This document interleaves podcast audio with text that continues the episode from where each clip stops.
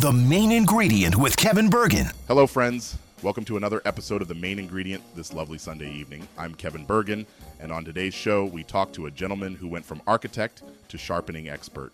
We'll learn about his passion for the art of sharpening and his dedication to mastering the craft and discover essential tips and techniques for keeping your kitchen knives in optimal condition, including the proper use of a steel honing rod and the importance of avoiding bamboo cutting boards and dishwashers.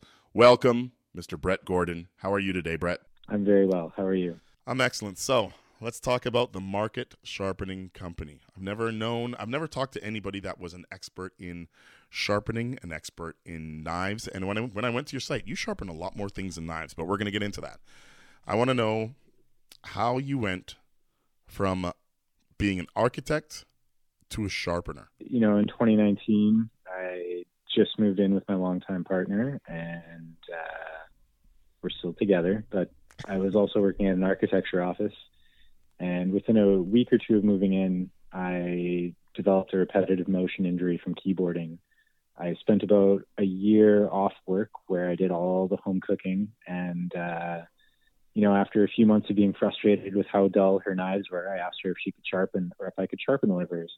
And she was very reluctant. She she insisted that, you know, there's a guy in a truck that'll come around and sharpen it. She was from Ottawa. I tell her, we don't have a guy in a truck. Like, there's nobody here who does it. So reluctantly, she let me do it. And uh, I sharpened a knife, and she was blown away, and she encouraged me to go to the Wolseley Farmers Market. Um, and that happened in twenty nineteen. So I did my first market in twenty nineteen. I hiked there with a backpack, Uh, a bucket of water, and a few sharpening stones, and began sharpening knives right there on the spot. Okay, how did you know how to sharpen knives in the first place? So you're working with her dull knives. You realize they need to be sharpened. Like, my knives are dull at home, but I have no clue how to sharpen them. What made? How did you learn how to sharpen them properly in the first place? Yeah, so when I was going to university to become an architect, I... Uh, I had a job in the summer where I worked at a fishing lodge, and I cleaned all the fish for rich Americans who would fly in and, you know, catch all of our pickerel, and they'd limit out every day if they could. So I cleaned about two thousand fish that summer, and my knife needed to be sharpened daily. Um, earlier that year, I went to Lee Valley and bought a Japanese water stone, and that's where I, I began my sharpening journey. First of all, most people wouldn't decide that they're going to sharpen their own stuff. They would decide that they're going to bring it to somebody. But are you the kind of person that always figures things out yourself? Like, if you can do it yourself, you're going to do it yourself? Absolutely. Like, my father, my father was very much that way. You know, he, he built decks in the summer and fences in the summer for neighbors and friends. And he always dragged me with him, uh, whether I wanted to go or not. And, you know, he taught me engine repair, and, you know, by the age of sixteen, I owned a nineteen eighty-four Corvette and rebuilt the motor. Um, Sweet. I've built, you know, I've built guitars from scratch. I currently, my hobby is blacksmithing, but I always have really big hobbies that consume a lot of money and time, and uh, pour all my energy into them. So this is no different. Okay, so another question that I have for you is, the market is a big bite. Now that I'm have been to a market and a, I'm a vendor at a market, how come you didn't decide, maybe I'll get a few clients and sharpen some uh, residential clients to sharpen their knives, maybe start off slow? Like, going, as you know, we both know, the market is a beast. Saint Norbert Market, it's a beast. So you're literally going from, you know, the frying pan to the fire. What made you decide that, and what was that first time out like? Yeah, so my, my first time out, I, I hiked to the market with, you know, forty pounds of gear in my backpack, and uh, it was pouring rain. It was absolutely hammering rain. It was about a forty-minute walk. I lived in West Broadway at the time, and I had to go to Robert A. Steen Community Center for the Wolseley Market. Um, nobody knew I was coming. I didn't sharpen a single thing, and I left early, defeated, but I came back the next week. And slowly but surely, you know, more and more people came as the word spread. Um, and that's how I grew my business. Crazy. So how long ago was that? Yeah, so that was in twenty nineteen. Uh, I've been running now for four years, uh, nearly five. But, um, yeah, I do also offer home service to customers. That's something more recently I've done. I didn't I didn't own a vehicle until this last year, so I used to bike to all the farmers markets or hike to them. Um, but now owning a vehicle, I'm able to come right to your driveway, you know, front, you know, your street, wherever, and uh, sharpen all your knives right there from the comfort of your home. What was it like when you were walk, when you were hiking and when you were biking, when you finally got home after a market? You must have been exhausted. Yeah, so I live in the West End right now, very close to Polo Park, yeah. and I attend the Saint Norbert Farmers Market every Saturday. It's about an hour and a half bike ride. Uh, so, you know, it's a, it's a twenty minute car ride in the morning when traffic's slow, but, you know, hour and a half bike ride. Uh, and then I would go and do a six hour market, and I would do the hour and a half bike ride home. Now this would be all weather, you know, uh, it was not fun.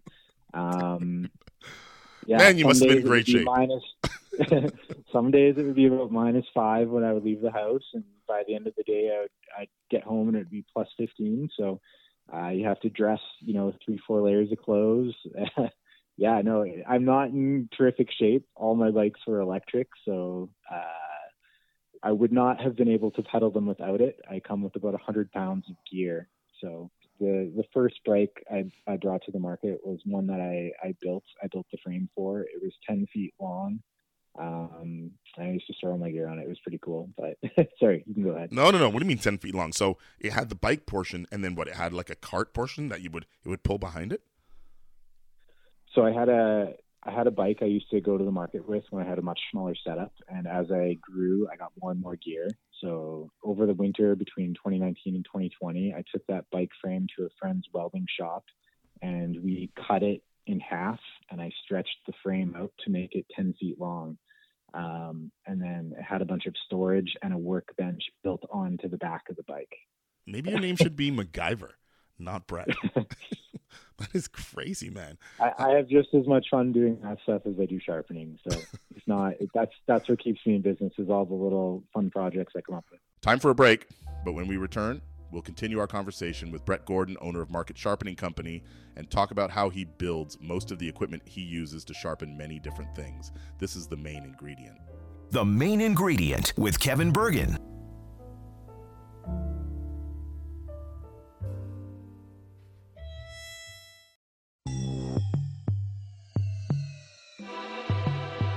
The Main Ingredient with Kevin Bergen.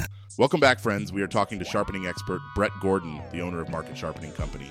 In the last segment, we talked about how he went from being an architect to a sharpening expert. Now we'll find out how he also makes many of the tools he uses. Remember, I brought up to you last weekend the um, the sharpening stand that you have. Did you build that? The one one that's on wheels? Like I'm like, there's no way this guy bought this from somewhere. It's way too custom for what he does for someone else to have built that. Yeah, so I build I build all my uh, market stands. I generally build a new one every winter, and I'm hoping to come up with a final one where I don't need to build them anymore. But uh, having architecture as a background, I'm constantly thinking of ways where I can make slight design improvements, uh, and I am constantly iterating on the design. So the one you see now is one I built. It started life as a garden cart. Um Yeah, and I don't know, it served me well. It holds all my gear. Uh, it sometimes catches on fire if I'm, you know, sharpening an axe or something, but uh, other than that, it's been pretty good. I love it. You know, and I said to you before we started recording is that, you know, sometimes at the market you'll walk by somebody, you know, a bazillion times because they're just working, hey, whatever. We've had, you know, brief conversations. Uh, you sharpen my girlfriend's shears, I think, to, you know, she's a hairdresser. And you walk by somebody and you don't really know that story. And then last weekend, we actually got into a conversation. I'm like, this guy is interesting. Like, you never know what people have done. It's kind of crazy. Um. So anyway, let's let's roll ahead. So, you know, you've been, your business has been growing steadily over the last four years. Let's talk about the services that you offer, because you don't just shop, sharpen knives. And you do residential, you do commercial, but you sharpen all sorts of different things. So maybe let's talk about that. Yeah, so I sharpen both Western and Japanese style knives, fabric shears, food shears, beauty shears, axes, most gardening implements, ice auger blades. I do pretty much anything that has a single a single cutting edge, nothing repeating, so no saw blades or chainsaws, but pretty much anything else I can sharpen. how did you learn how to sharpen all, like the other, once you, you're doing knives, how did you learn how to sharpen other things to add on to your service? So sharpening uh, as a, as a principle is the same across the board. What you're doing is you're removing material from the edge of a, whether it be a knife or a pair of scissors. You're moving it until you reach an apex, and then you go a tiny bit further and a little burr will form on the backside of the edge you're sharpening. Once you have that burr, you can polish the item further, and then you remove the burr by bending it back and forth, and you're left with something sharp. It doesn't matter if it's an axe or a kitchen knife or a pair of scissors. The principle is the same for everything. You offer services like me, Kevin. I contact Market Sharpening. I'm at home. I got a good set of knives. Do they bring it to you? Do you go to them? How does the service work? So I'm strictly a mobile service. I'm at Saint Norbert Farmers Market every Saturday. In the winter, I'm there from ten a.m. until two p.m. And Tuesday through Friday, I offer my mobile service uh, where I can come to your home or business and sharpen whatever you need. So this is ideal for restaurant owners for sure. You must have like a, a few restaurant clients that you go to their restaurant because obviously, you know, restaurants, they're, they're in business. They need to keep the business going, where you can just pull up, they pull out the, you know, whatever knives they need sharpened, and you take care of it, and away you go. Yeah, so I do about thirty or forty restaurants right now on a quite regular basis. Um, I pull up to their back lane. I grab all their knives. It takes me about five minutes per item. So generally within an hour, I can be out of your hair. Uh, you can give me one knife at a time if it's busy during service. So I can sharpen one knife, return to your kitchen, grab another one, uh, and work like that if needed. Um, I try to make it as convenient as I can for for restaurants and uh, just busy professionals working from home. I think that's an awesome service. Okay, so how often should a person get their knives sharpened? And I'm sure it's different for restaurants than it is for the average home. So is there two answers to that question? The, the answer is going to be the same. It's when the knife no longer performs well. The, there's a lot of tests you'll see on the internet for, for testing how sharp your knife is, but the one I prefer the most is just cutting uh, skinned fruit or vegetables. So, you know, tomatoes or peppers, those are things that knives tend to struggle cutting. You should be able to cut through the skin of a tomato with just the weight of the knife, no pressure applied, um, doing a slicing motion. So once your knife can no longer cut a tomato with a slicing motion, just using its own weight, that is when I generally tell people to get it sharpened. Is it true that a dull knife is more dangerous than a sharp knife? So a dull knife, when you're cutting things like tomatoes or peppers that are quite difficult to cut, uh, they will slip off the food and they require more pressure to cut than a sharp knife would. So the, the risk is that you'll end up cutting your hand. With a sharp knife, uh, it'll stay on the food a lot easier. Um, if you cut yourself, you'll cut yourself likely deeper, but the wound will be a much cleaner cut, and you'll heal much faster compared to a dull knife. What about serrated knives? Do you sharpen serrated knives? Absolutely. Um, serrated knives are no different than any other knife. I can sharpen them. We were talking about, and I don't know the technical term for it, we were talking about, you know, the the, the sharpening rods that, that people use. Is that, am I using the right term there? The, the rods that you kind of scrape your knife on to sharpen? And yeah, a steel, a steel honing rod. Um, sorry, go ahead, Kevin. No, no, no. When, when you you're mentioning, and I, which I found interesting, that they do work, but most people use them incorrectly. Is that is that correct? There's a there's a technique to using those. Yes. So I am not a fan of steel honing rods because most people do not know how to use them properly. They watch, you know, like Gordon Ramsay on T V, and he's going a million miles an hour up in the air. Uh, when you see him do that, he has lots of practice, but I suspect he's destroying his knife. If I was his knife sharpener, I'd be able to identify the issue. But uh, yeah, so to properly use a honing rod, uh, you want to hold the honing rod in your non-dominant hand and plant the point into the counter or a cutting board. Like straight up and vertically? Then, like not. Yes, yeah, straight up vertically. Okay. And then you take the knife and you lay it flat against the honing rod, leaving the edge on. You're going to pull the spine away uh, and slide your knife down slowly towards the tip of the honing rod. Now you need to be within a couple of degrees of what I have sharpened at. If you are more than a couple of degrees, you'll be dulling your knife uh, prematurely. That's so technical. That's the reason why you think it's not the best tool. Most people will do it incorrectly. Yeah, what I find is that most people try to copy, you know, the the likes of T V stars and do it very quickly up in the air. And what happens when you do that is uh, you often apply too much pressure. Mm-hmm. You you need very little pressure, uh, less than a pound. Um, when you apply too much pressure, you can actually remove material from your edge with the honing rod. Uh, and it can lead to all sorts of profile issues. You know, it, it can lead to sections of your knife not contacting the cutting board. So when you go to cut food, it'll leave ribbons of food that are uncut. Okay, so what should people use if they're not using that tool? What I generally recommend people use is a strop. It's the same tool a barber would use to maintain their razor blade. Uh, it, it achieves the same intended purpose as what a honing rod will, but if you're out by a couple of degrees, uh, it's not as big of a deal because it's a piece of leather you're working on, not a hardened piece of steel. So the leather can conform. Um, the purpose of both a strop and a honing rod is to realign the edge of your knife.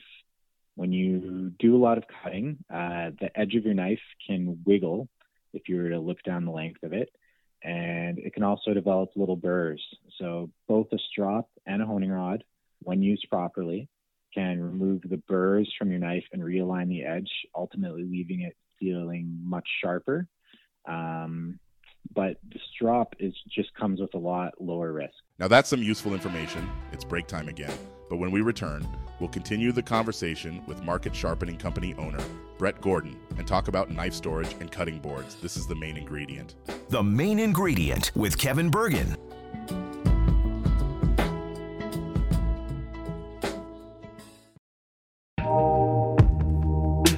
The Main Ingredient with Kevin Bergen. Welcome back, friends. We are still talking to sharpening expert Brett Gordon, the owner of Market Sharpening Company. We are talking about strops. How do you spell that, Brett?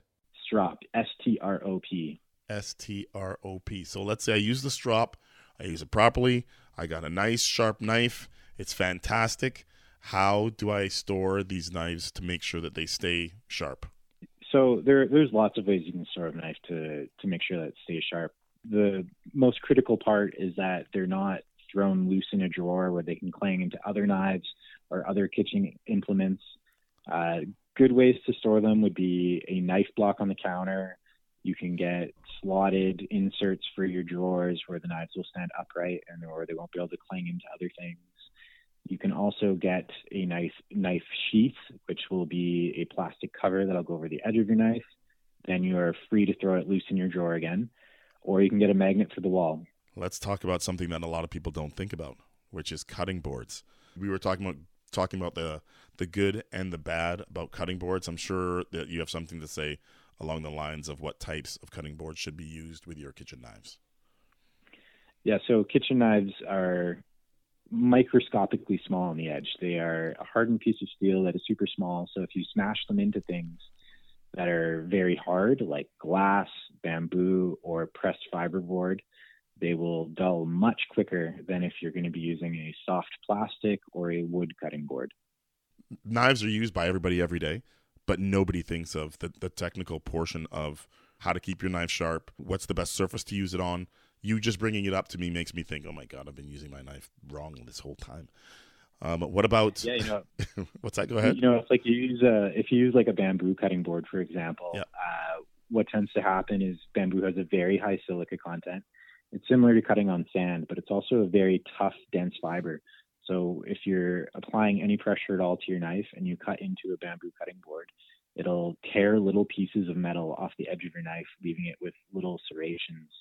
Uh, whereas, you know, a soft plastic or an end-grained wood cutting board, uh, they're much softer on your edge. You'll get an edge that'll stay sharp ten times longer compared to a bamboo, glass, or pressed fiberboard cutting board. Wow, so your bamboo ends up making your regular knife serrated, and you may not even notice it. I guess it would be the, it would be so small that you wouldn't even notice it? You know, on, on Japanese knives, if you're going to be using a bamboo cutting board, it'll take out pieces that are quite visible. It'll look, it'll end up looking like a bread knife uh, within a couple of months. Wow, crazy. What about washing your knives? How do you wash it so that your edges last long? There's the only thing you should not do while you're washing. Well, there's a couple things you shouldn't do when you're washing your knives. Don't leave your knives in your sink. Uh, it's dangerous if you reach in there and someone doesn't know a knife is in there, but also just clanging around into plates or other utensils will dull it a lot faster. But the the, the worst thing you can do is throw your kitchen knives in a dishwasher. Um, the dishwasher will dull your knives, you know, much, much, much faster. If you were to not put them in the dishwasher, they will stay sharp ten times longer than if you were to put them in the dishwasher. So wash your knives by hand. Set them aside from your sink once they are washed on a towel. Um, if they're stainless steel, you don't need to worry about drying them. Uh, if they're carbon steel, you want to dry them right away so they don't rust. But as long as they're not left in a sink or in a dishwasher, they will stay sharp much longer. That is my biggest pet peeve, is actually putting sharp knives in a dishwasher, because it really doesn't take much to clean them. So why would you put it in the dishwasher? That's never made sense to me. You know what I'm saying? It's one of the easiest things to clean in your kitchen. And not only will the dishwasher dull your knives prematurely, but one of the most commonly sold knives in Winnipeg is a Henckels knife with a through tang, and it'll have two plastic pieces on either side forming the handle with rivets going through. Those riveted handles, when they go through the dishwasher enough times, they eventually crack and fall off. I see it all the time. Um, they'll look perfectly fine, and then one day the handle will just fall off. So don't be deceived by the, you know, just don't put them through the dishwasher. Um, your life will be better for it. You look like a fool too. You're having some sort of dinner party, you're cutting, and then the handle just falls apart. Then just falls apart in your hand. Look like a chump. Um, it, it happens all the time. Uh, you know, I'll be at the market and someone will bring me a knife, and uh, you know, a, the the knife handle will have split right at the rivet point. And I'll ask them, do you run this knife through the dishwasher? And the answer is always yes. And they're always surprised at how I knew this, but it's, it's very easy to see. Not only will it cause your handles to fall off, but if you own stainless steel knives and you run them through the dishwasher, it'll cause the stainless steel to rust. It is stainless steel, not stain-proof steel. So the high heat and chemicals of the dishwasher will actually cause little rust spots to form on your knife. Good advice. Man, you're full of, you're full of good tips. I'm a big nerd. It's good for me. Um, yeah. Japanese versus Western knives. What's the difference? Yeah, so I, I love Japanese knives. Now, they're not for everybody. They are going to be much thinner and lighter compared to Western knives, but they also have a much harder steel, uh, which which forms their edge. So when you use them, they will stay sharp, you know, about twice as long compared to a German knife, if not longer. Uh, but if you're going to be cutting things, or maybe if you're not the most careful with your items, uh, you do leave your knives in the sink, you do cut on bamboo cutting boards, you might cut frozen food sometimes. This will break a Japanese knife. And I've seen it where, you know, a loony sized chunk is missing out of the edge, uh, which I can repair. You know, you'll end up with a much smaller knife. But Western knives, by contrast, they'll be a lot thicker. They'll also be a lot thicker behind the edge, so they won't perform as well. And they'll dull uh, about twice as fast compared to Japanese knives. So I guess it just depends on what kind of person you are and how well you're going to take care of these knives, right? So you're, the Japanese knife will perform better, but it needs more care, whereas the Western knife is a bit thicker, less performance, but it's more durable. Is that is, did I say that correctly? Yeah, if if you're the kind of person who's a little rough with your things, I would definitely get uh, a Western knife. When I say Western, I just mean one of, you know, made in the European style. If you're if you're very meticulous with your stuff and you care about, you know, having the highest performing, the best products, Japanese knives are unmatched.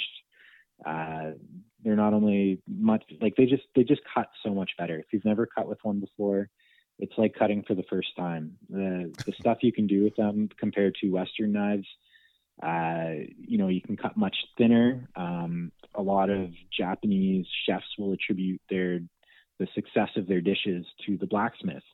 Uh, the reason they say this is because when you cut your food with a much thinner, sharper knife, it cuts the food on a cellular level. It doesn't tear it like a Western knife would.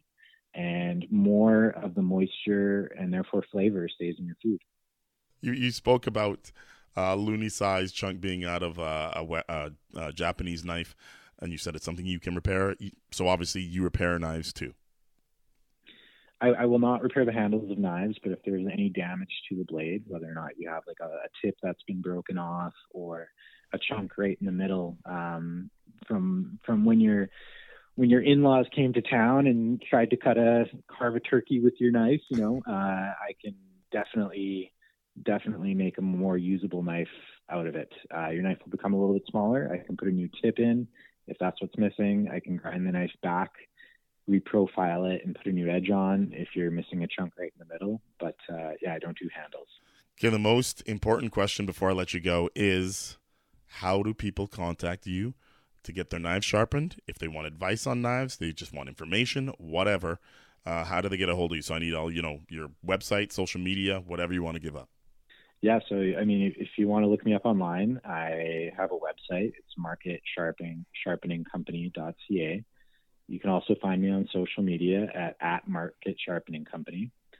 And, uh, yeah, if you want to reach out to me, my phone, two oh four, nine one eight, one eight oh six.